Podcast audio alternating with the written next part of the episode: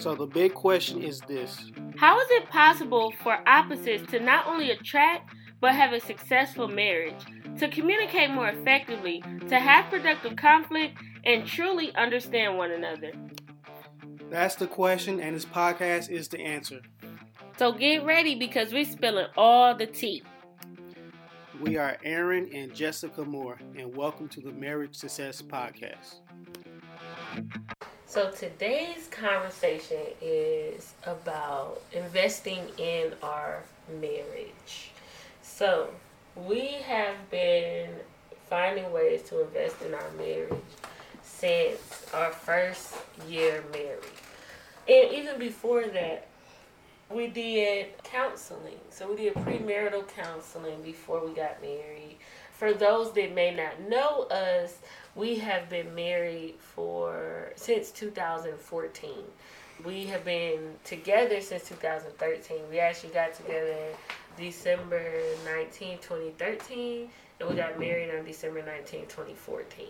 So definitely, I would say the first thing we do to invest in our marriage is make sure that we attend something every year, whether that's a retreat, an event, a seminar, conference, just something to where it's somebody else pouring into us because at the end of the day we cannot serve each other from an empty cup. So we invest in our marriage and then also investing in ourselves individually. So you want to talk about some of the ways that you invest in yourself as an individual? Yes most definitely. For me i have a, a men group that i attend each sunday and uh, within that men group, it's just a reminder for me that these things happen. That I am not the only person that goes through the things in marriage. So every Sunday I attend a men's group where we just we talk about any and everything. We lay it out on the table and uh, we be transparent with one another. And that's another thing too is you know in these groups I don't hold back. I let I let it out the way that I feel or whatever happened. I let it out the, the right way. So these men are able to understand. I'm able to grow a little bit more. So that way, when I come back, I come back harder than I was. So I have this man group that I attend. We talk. We just be real with one another. And uh, as a man, I understand now that uh, hey, I mean, there's people going to have issues within their marriage. So instead of you know complaining about it, I let it out, grow from it, so my marriage becomes a little better each and every time. I would say for me, I have tried women's groups, and women's groups don't necessarily work for me. So I think it's always important to figure out what works for you and what don't. Because sometimes you want to get to a point where you're like, well, you going to a women's group, so I need to go to a men's group or whatever the case is. But I think the most important thing that we have learned, and even when we talk about cracking the code to marriage, is that you have to really learn what works for you. Now, something that we decided to do is attend different things where the person doesn't know the other spouse. Like the group of people don't know who your spouse is.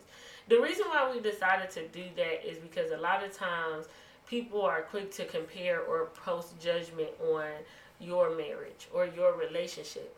So making a decision like the men's group that husband attends, I've never met any of them. I don't know them. So there's no bias, I would say. There's no bias when it comes to that. And then for me, what I do, I like to read books. I like to stay grounded in in myself. So like I know you're more to yourself. So what works for you is getting out and stepping out of your comfort zone and getting out and communicating with people. I'm more extroverted and I'm a communicator. So what helps me stay grounded in my marriage is getting back to a place of quiet and place to myself so it's the complete opposite in how we do it because it doesn't work for me to go out and meet with other people and communicate with them because a lot of times, especially as women, we have our own thinking, we have our own way of doing things, and, and what I've noticed is that it's not a whole lot of building each other up. It's it's a lot of judgmental things going on, and and I know like that's just my experience, and everybody's experience is different. But I've found that what works in my marriage is when I read by myself, when I journal alone, when I'm listening to my YouTube videos and investing in myself that way. That's what keeps us balanced and that's what works for us. We have went to groups with other couples and that has been okay, but I feel like what works best, like I said, is when we are focusing on ourselves and then letting everything else overflow. So when we go to a group, it's not because we're seeking help and guidance from them, is because we are networking and building our connections and having that support outside of our marriage. But when we really want to learn and grow more, it's a one on one thing. I know, like Will Smith made a comment before and said, marriage is about you being whole and me being whole, and then us coming together. And I really believe that that is true, especially in marriage, because at the end of the day, we are individuals and we have to be able to serve and support each other to grow together. Yes, and, and another thing on that is, you know, while we uh, have our ways of investing, is uh, just because we are on opposite ends of the spectrum. So, I know a lot of times when we did come together, people would, would be judgmental because I am the strong, silent type, and my wife is uh, she's a very social person, and so people looking in and don't really know the story be like, hey, this seems weird. It seems like the wife is wearing the pants or something. I don't know what's mm-hmm. going on. So we had a lot of that going on, but it wasn't really that. It's just you know, we like we we discuss things. We we've always discussed things. A lot of people thought that. Family thought that, but that was never the case. But yeah. so.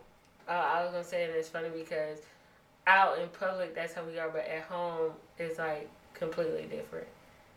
Yeah, yeah, yeah. It is that. So because you are the more like what do you call it? Like when it's us, when we in our home, I'm like more passive and more patient, and you are the one who is more assertive and stuff. But out in public, it's opposite. So yeah. Yeah, still a work in progress on that, but hey, that's just that's who we are, and like I said, we're working and we're still making progress in those areas. Uh, I know we ain't haven't had a, we haven't had any chance to have a date night because it's COVID, and you know we're not in Arkansas, we're in Georgia, when we don't have any family around. So, kind of just what I've been doing is just having some alone time here and there, where I just talk to my wife, see how she's doing.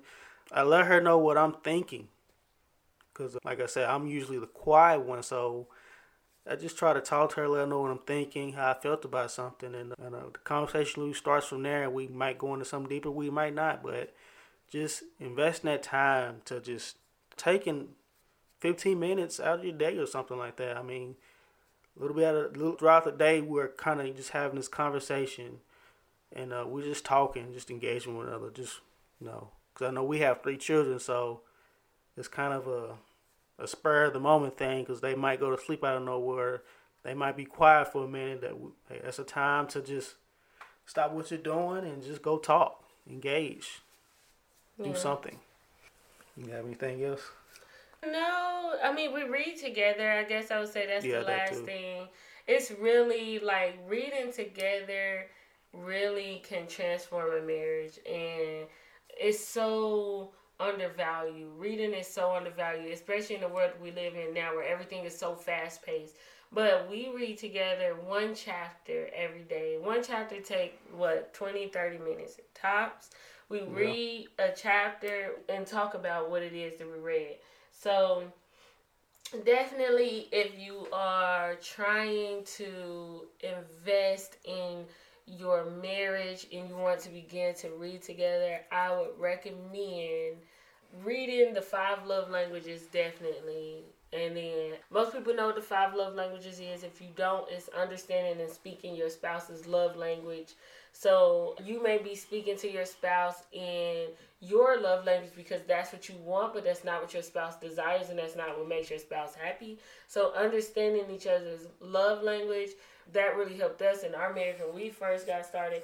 And then the other book is Kingdom Marriage by Tony Evans. Like I said, he is my all time favorite person when it comes to investing and growing in your marriage. So, Kingdom Marriage is a really good book to definitely read and invest in your marriage.